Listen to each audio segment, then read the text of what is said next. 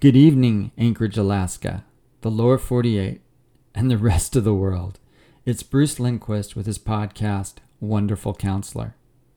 Tonight's episode is a spooky little story titled The Netting. In the end of the story, you will be given a choice of four endings. Choose the first, you will sleep well. The rest, no promises. And if you dare to listen to the fourth ending, don't say I didn't warn you. Remember, keep telling yourself it's only a story. Oh, and there'll be a special message at the end, so keep listening, even after the music fades away. Okay, let's use that imagination of yours. You're about ready to enter a bedroom, and once you do, there is no turning back. Candi awoke out of her sleep. Her blonde hair tossed about her head like soft cotton. Her pet Jinx, a mud of a cat, was laying beside her. She stroked the pile of fur to a contented purring sound. She looked at the clock. It's eleven, and at midnight she'll be twenty-five. Candi's idea of excitement was a warm fire and curling up to a good book with a cup of tea from Candi Lane, her company, which she was CEO of. So she was surprised when suddenly a thought entered her mind why not celebrate early and go for a moonlit walk? As she was considering the possibility, another thought came to her. That sounds too scary. And so the conversation continued. You're too old to fear the dark. Besides, what could possibly happen just going out for a brisk stroll? Candi decided she was a big girl now, not a child afraid of the boogeyman, and besides, the waterfront wasn't far away, and nothing bad ever happened in this part of town. Candi looked at the clock again. Had she really been talking to herself that long? She would need to hurry if she wanted to be at the riverfront lookout by her birthday. She decided to throw caution to the wind, threw her coat over her nightgown, slipped on some comfy shoes, and headed out into the night. A chill went through her previously warm, sleepy body as it felt the touch of the darkness. But she just picked up the pace, figuring she'd warm up with the walk. Besides, she wasn't going to stay out very long. She just wanted to see the moon over the city and have it wish her happy birthday. A foggy haze settled on the ground in front of her, but the light of the full moon lit her way through the trail to her favorite place where she could look down on the river and see all the way to the city lights and beyond. At 11:55, she was there. She bent over the rail fence, staring at the water below. The reflection of the full moon was even more beautiful than she imagined. Okay, Mr. Moon, it's almost time for my birthday kiss. And in just a few moments, I'll be. She didn't get to finish her thought. Her eyes froze as two green eyes directly behind her filled the water's reflection. An intense force hit her body, which was too painful for words, and all went black. Candi woke up to the sound of screaming, then realized it was coming from her. Her body shook violently. She tried to move, but she couldn't, and to her horror, her arms and legs were strapped to a bed. She felt a sharp pinprick in her left arm as warm fluid entered her body. Then the darkness came again. When Candi came to, she was afraid to open her eyes. Her imagination was racing. Would she see some serial killer approaching her with a case of surgical instruments to torture and dismember her body until there was nothing left but broken bones and scraps to feed to his ravenous dogs? A sound broke through her thoughts. Hi, said the disembodied voice. And as her eyes started to open, she could make out an outline of a face. It was a young woman. You're safe, she said. Candi, with eyes wide open, looked at the nurse. Where am I? As she heard a voice come from her she did not recognize. You're at Riverside Hospital on the psych unit, and I'm your nurse, Gloria. Candi had so many questions, but was afraid of the answers. Was I? Candi barely could finish the sentence. Gloria said no. You weren't. There's not even a bruise on you. And you're strapped to a bed and it was for your own protection. Whatever happened to you, once you got enough air, you ripped off the IV, threw chairs against the wall. It took several staff and several injections of tranquilizers to bring you to this moment. Candi shared in disbelief. It's my birthday. The nurse said that was six nights ago. You've had night terrors every evening and wake up screaming. I need to know what's happened to me, Candi said. Someone wants to talk to you about that tomorrow, said Gloria. As for tonight, you need to rest. Then the warm feeling coursed, through her veins. She saw the green eyes, and all went black. Candi woke to the sunlight coming from, through the window in her room. By afternoon, Gloria asked Candi if she was sure she was ready. Candi assured her that she was, and an elderly police officer came into the room. His name was Officer Benjamin, or Ben as his friends called him. He had such a look of relief. I am so grateful you're okay, he said. Candi gave him a look that said, Share your secrets with me. Ben, however, would initially be the one asking the questions. What do you remember about that night, Miss Lane? Candi recounted what she remembered. Ben then informed Candi he was on patrol that night when he saw a female body lying on the pathway covered with a translucent substance shining bright in the ground fog. He called 911 and stayed with the body until the ambulance would arrive. He tried to remove the substance, but it adhered to her skin. Miss Lane? I have been a police officer for 40 years, said Ben. I have witnessed horrible things. I have never seen a face so terrified. It was like something unseen was feeding on your life. And then I heard the muffled sound of a scream. I had to do something, so I lit a flare and touched the encasement, and it opened, and then it just disappeared like it never was. When the ambulance arrived, well, you know the rest. Candi thanked Ben for saving her life. He acknowledged with gratitude. And as he was leaving the room, Candi said, I don't think I'm going to be the last. Ben made direct eye contact. I hope you're wrong, Miss Lane. Dear God, I hope you're wrong. Candi told Gloria she would not need to be strapped in tonight and would be going home tomorrow. Gloria questioned if that was a good idea. Candi said, I'm going home tomorrow. And she slept without nightmares. As Gloria entered the room the next morning, Candi mentioned Gloria had a button missing from her uniform. Gloria looked down. How in the world did you know? You're clear over there. That question was left hanging in the air. The doctors came and all encouraged Candi to stay, but she was determined to leave and get on with her life. Gloria let her know it'll take noon until the discharge paperwork. Candi asked Gloria if there was anything to read. Gloria laughed. All I have are my RN course books, which I will be testing for next week. Gloria brought the books over, and Candi touched the covers. I thought you wanted to read them, Gloria inquired. I did, Candi said. Gloria sighed. Test me, said Candi. Gloria read off the practice test. A thousand questions. She didn't even get to the multiple choice answers, and Candi answered every one of them correctly. Gloria felt played. I didn't know you studied nursing.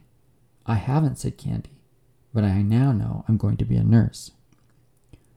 Are you hungry, Gloria? No, I mean not for real food, not for imitation hospital food. My treat. You have been so kind to me, and the least I can do is buy you lunch. Gloria was hungry and knew of an international restaurant, but she had another motive. It would be too much for Candi, and she would need to return to the hospital for a few days for rest. Candi, however, from the moment she walked in and heard all the languages, wasn't overwhelmed.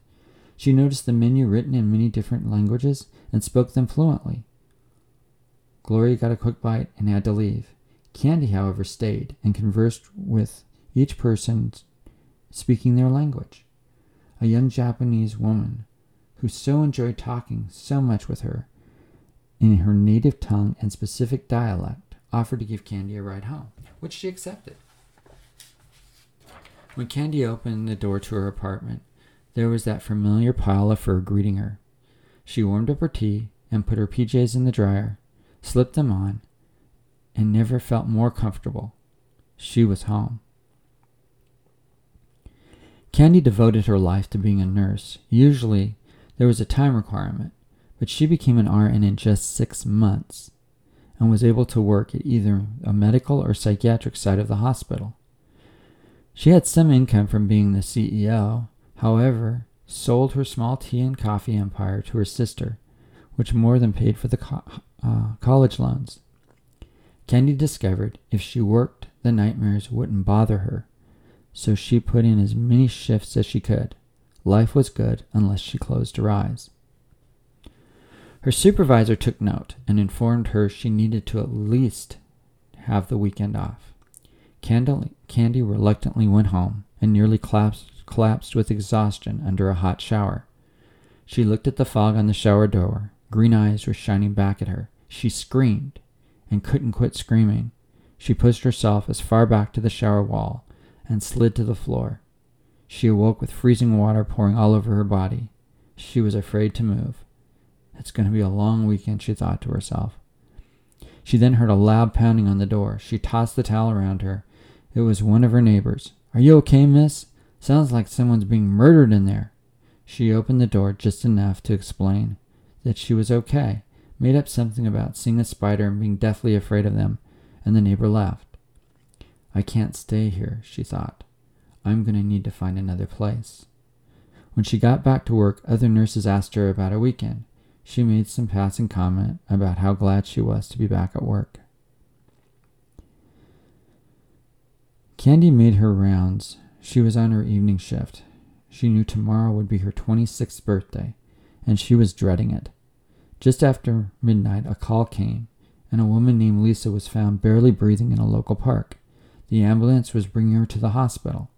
Candi watched as the ambulance red lights lit up the night that familiar sound of the siren as the medics ushered the woman in. Candi was just staring at the woman like she was a reflection of herself, and watched her grasping for life. There was something glistening on her skin. No one else seemed to see it, so Candi slipped it into a specimen cup and hid it in her pocket. The doctors were not ready, for when the woman attained enough oxygen, she became like a terrified wild animal, and Candi had to administer a tranquilizer and then took the woman to the psychiatric unit. Candi watched them strap the woman to the bed, and she waited. The woman came out of her sedation shaking violently and screaming, and trying to tear at her skin. Candi sat down next to her and said, You're safe. You're in a hospital room. I know what you're going through, and you're going to make it. There will be some hard nights, but I won't leave your side. For six nights the screaming seemed endless, but during the day Candi got to know the woman and they shared stories of the bone chilling moments, seeing those eyes and feeling the intensity of something crashing on their bodies. Lisa decided it was time to go. Candi informed management she would take the month off, and her supervisor was thrilled. Are you hungry, Lisa? Lisa was famished. So Candi took her to the international restaurant. Lisa could speak every language. She also, as it turns out, knew as much about nursing as Candi did, but she wasn't passionate about it. What she did take an interest in was a man playing the stock market on his computer. She made the recommendation. Well, put your money where your mouth is, he said. I would like to buy your shares, said Lisa. The man quoted a ridiculous price, and she said sold and gave him $10,000, which was all the money she had. The guy shared, Here, take my computer too. I'm done with it. Lisa looked at her stock options and within a few hours had amassed a small fortune off tech stocks. Carrie brought Lisa home and knew neither one of them could stay in this place. People would ask too many questions. Lisa informed uh, Candi, I have bought us a new home. I offered the owner $2.1 million. It's worth twice that much. But when you pay cash, the deal's done.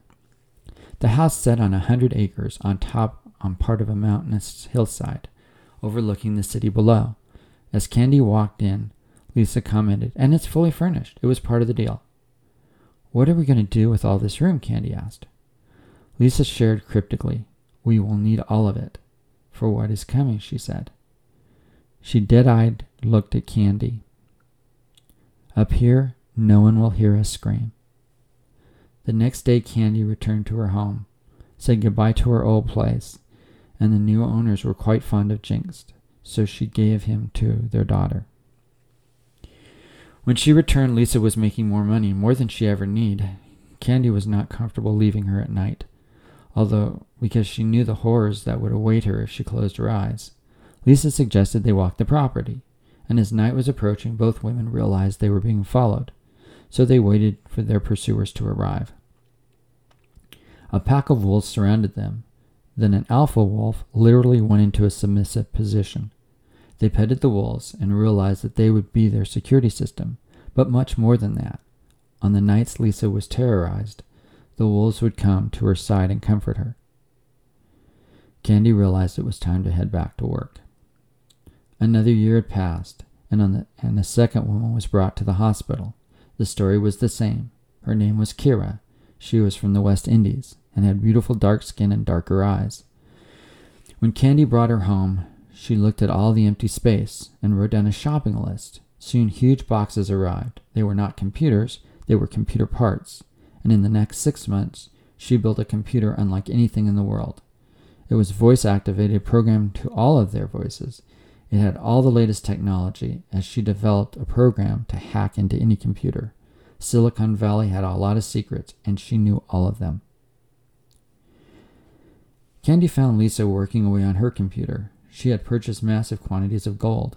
One company was making this much money would be suspicious, but she had a hundred companies she was running. Kira approached Lisa and Candi. I have something to show you, she said. Kira explained, We have a lot of questions, so I decided to try to find some answers. She explained she has been monitoring all the museums, language banks, genealogy centers, and compiled the data. What I'm looking for is Are we the first ones? And the answer is no.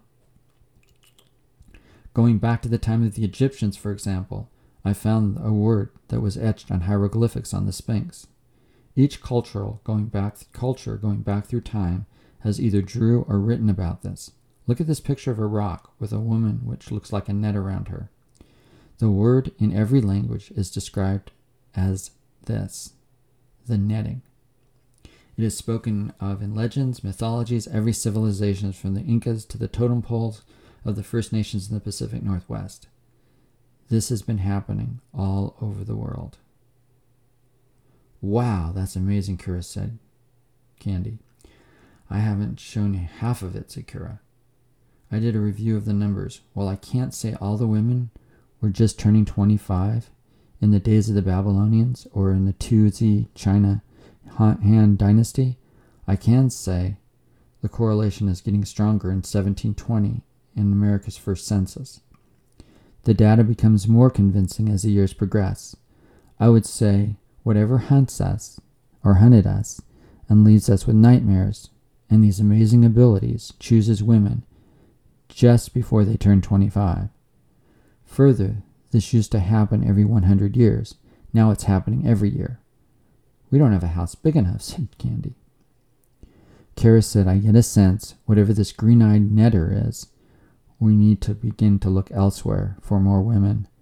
That is why I'm monitoring all police computers, emergency rooms around the world. We need to be ready. Kara looked at her computer. Looks like we're late. Big Island Hospital in Hawaii reports 25 year old woman was found on the beach with some sort of substance on her and is in the psychiatric ward. Candi left for Hawaii. She waited for the woman whose name was Mona. After she left the hospital and met with her on the beach, like all the other women, Mona wanted to know what was happening and was willing to fly back to Riverview. When she arrived at the house, Candi encouraged Mona to share her story. Mona said that on the plane, the pilots got sick.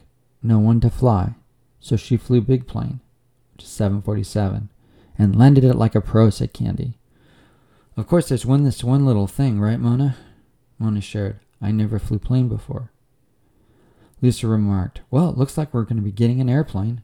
No more commercial flights for us. Mona gave Lisa a list, and she smiled. Someone is going to be building an airplane, said Lisa.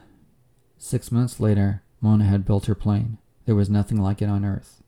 Speed faster than the SR 71. It had stealth technology. And when Kira got to play and installed all her computer systems, it had state of the art instrumentation and navigation.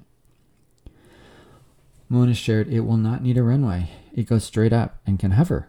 Okay, said Candi. How fast is this? And what do you mean straight up?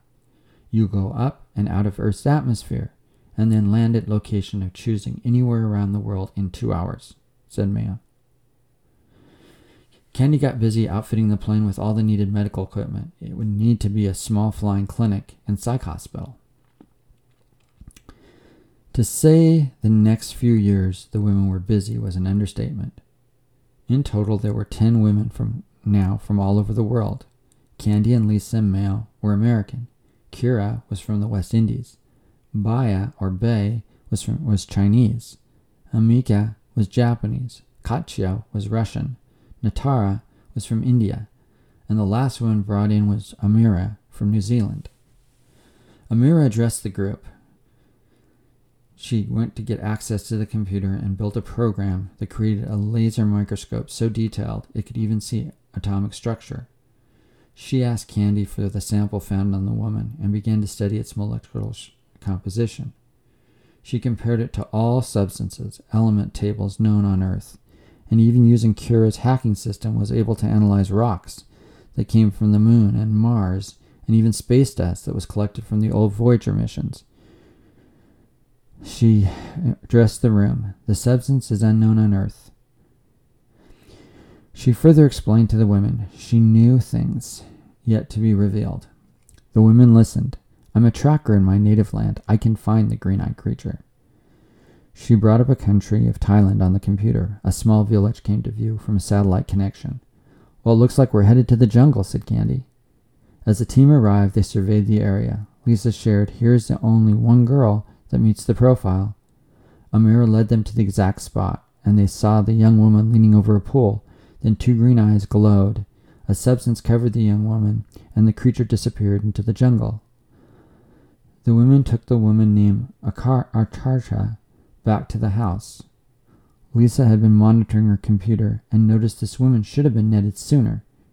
She reconfigured her model. Before this occurrence, the netting was increasing but now they're slowing down. Achara said, The creature with the green eyes is dying, and we have only one opportunity left. Kara was busy with her mathematical computer model. Okay, I have no reference point anymore. The most powerful computer in the world can't figure this out. They all returned to the house. The next day, the sickness spread through the women. They literally went into comas, close to death, except Amira, Achara, and Carrie, and, and Candi. Somewhere around the world, the last netter will happen. We have to be there, said Candi. She wondered if the creature's dying had anything to do with the sickness. And if the creature died, would they die too? Candi was busy caring for these young women who were now her sisters. Amir and Arkea also became sick, but before they both went into their comas, they informed Candi, go to Scotland, the Williams Castle, look for water and torches. Candi loaded the plane and piloted it to Scotland. She walked the entire path of stone around the castle to the area where the water is until she saw the torches. It was eleven o'clock Scottish time. At eleven fifteen, a red-haired Scottish woman walked out on the rock pathway and leaned over the rock wall, gazing into the water. Candi approached. The woman was surprised initially, but quite friendly. Who may you be? she said. Candi informed her who she was and why she came. The woman's name was Gwen. She shared, Your offer's interesting, but I want children. Candi informed her she would have two, two daughters. You're sure about this? asked Gwen. Yes, said Candi. So I go through a wee bit of hell to become a woman who's never existed before and will have abilities to be one of the most powerful women in the world. Yes, or walk away and not ever know who you may have become, said Candi.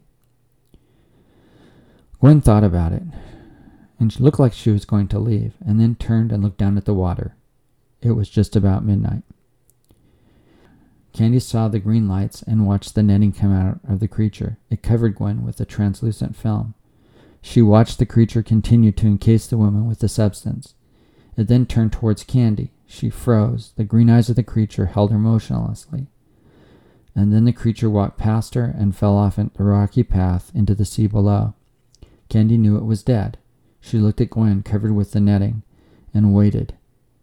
It would not be possible for the first 30 minutes to break into the casing. Gwen seemed at peace, and then she watched her face make the ugliest contor- contortion. She heard the silent screams, and then continued to wait and watch. But the screaming got to her. It was just too much, so she set her free with a torch flame. She loaded Gwen on the plane and took her back to the house. The moment Gwen walked in, all the women got well. Over time, all of them except Candi and Gwen lost their abilities, and much of the house was closed. Gwen, over time, would marry, and as promised, gave birth, with Candy being in the operating room, to two healthy twin girls, Kenna and Casey. And over their lives growing up, these girls would play with their aunties and, of course, Grandma Candi. Age and death eventually settled on the aunties, and one by one they passed. Candi, too, was feeling her age, but to live the life that she had was more than the price of a few years shaved off on the other end. On her deathbed, she gave the girls each a gift and instructions when to open it. She gave Gwen a gift, as well with instructions, and made her promise.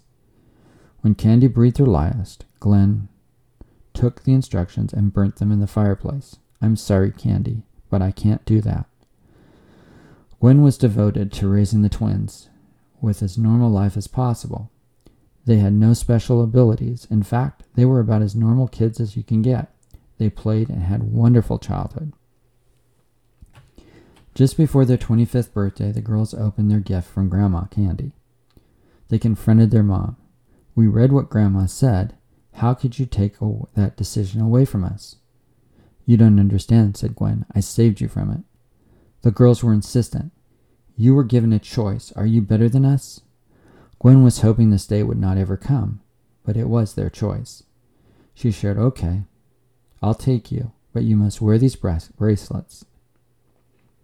Young women agreed. Gwen flew them back to Scotland, and they were walking down the rock pathway by the castle. There were the torches, and where she looked down at the water before she was netted. How she wished she'd have chose differently. Candi was wrong. She let her daughters know there are four choices to how this will end tonight. You can leave and have your normal life. If the creature is still somehow alive, one of you will be netted and the other will have to set her free. If one of you is netted and you leave your sister in the encasement and see what happens, that's uncharted territory. And the last one will be dependent upon your first choice. Ending 1 Cassie and Kenna looked at their watches. They had five minutes left to decide. The daughters initially turned their backs to their mom and leaned overlooking the water, but at the last possible moment decided to choose a normal life. Gwen embraced them, and they got on the plane and flew home. Gwen breathed a breath of relief. They would all have a normal life. And what a gift that is. Gwen couldn't be more proud of her daughters. You ended the curse, she said. Gwen then glanced at the calendar. Hey, tomorrow night is Halloween. What are you going to dress up as? Cassie and Kenna looked at Gwen and said, Really, Mom? It's trick or treat, said Gwen. We chose the treat, didn't we, Mom? said both daughters. Yes, you sure did, Gwen sighed with relief. You sure did. Thing 2 Cassie and Kenna turned their backs and faced the water. The green eyes approached them. Kenna was covered with a translucent substance. Casey watched her sister slowly suffocate, and the screams were too much for her, so she set her free by fire.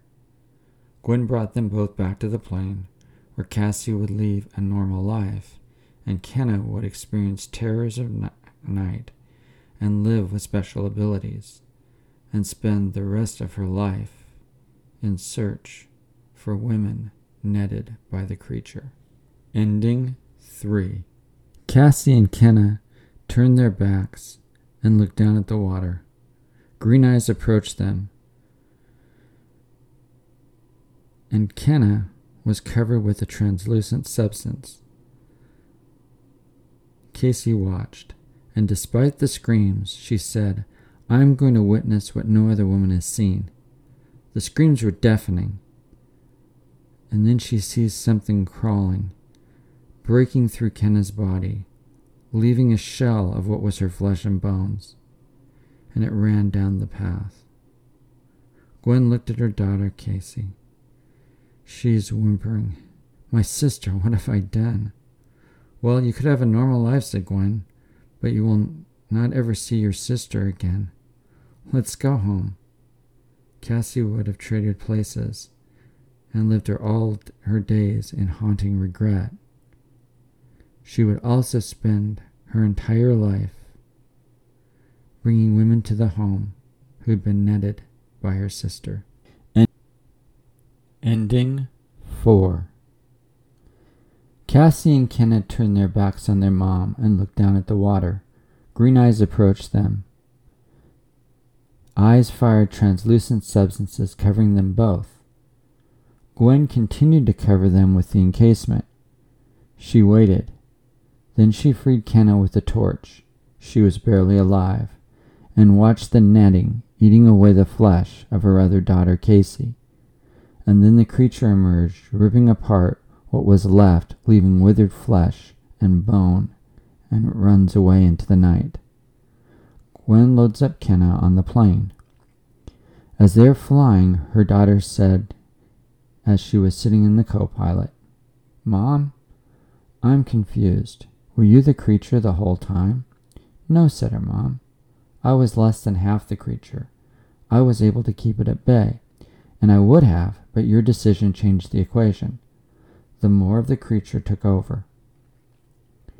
Where is Cassie now, Mom? Gwen clicked on the computer.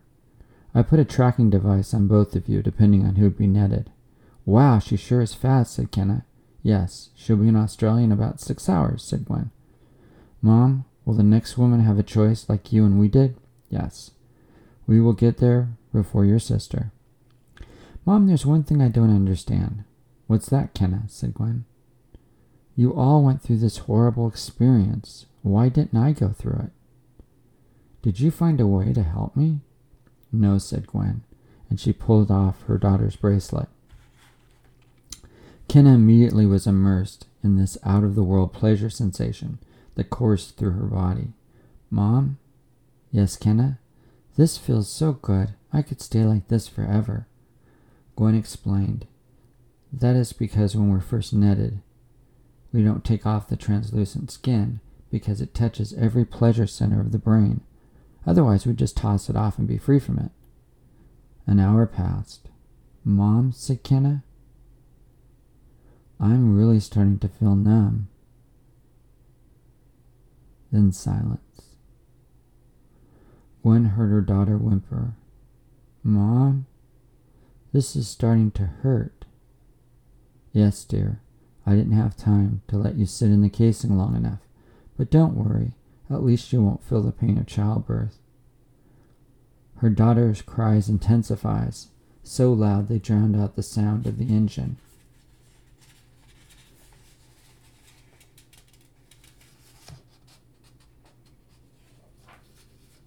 And then, empty of tears, her body jerks into spasms, and every nerve fiber has lit on fire. Kenna's eyes roll back in her head, and she screams until she has no voice left, and then just shakes uncontrollably in silent terror as the plane traced the dark night sky.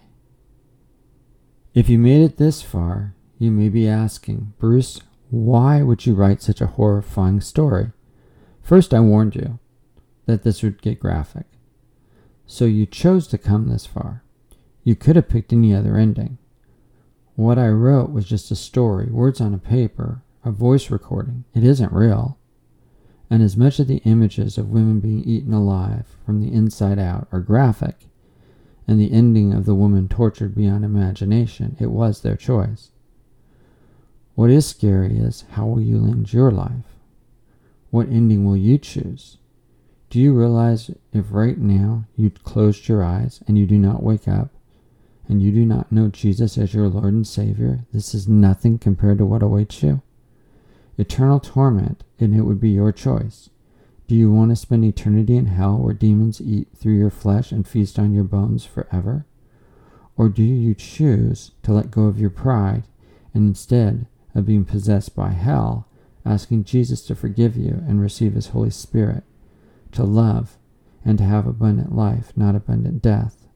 God so loves you, he allowed himself to be tortured beyond anything that I've recorded here and killed that you might live.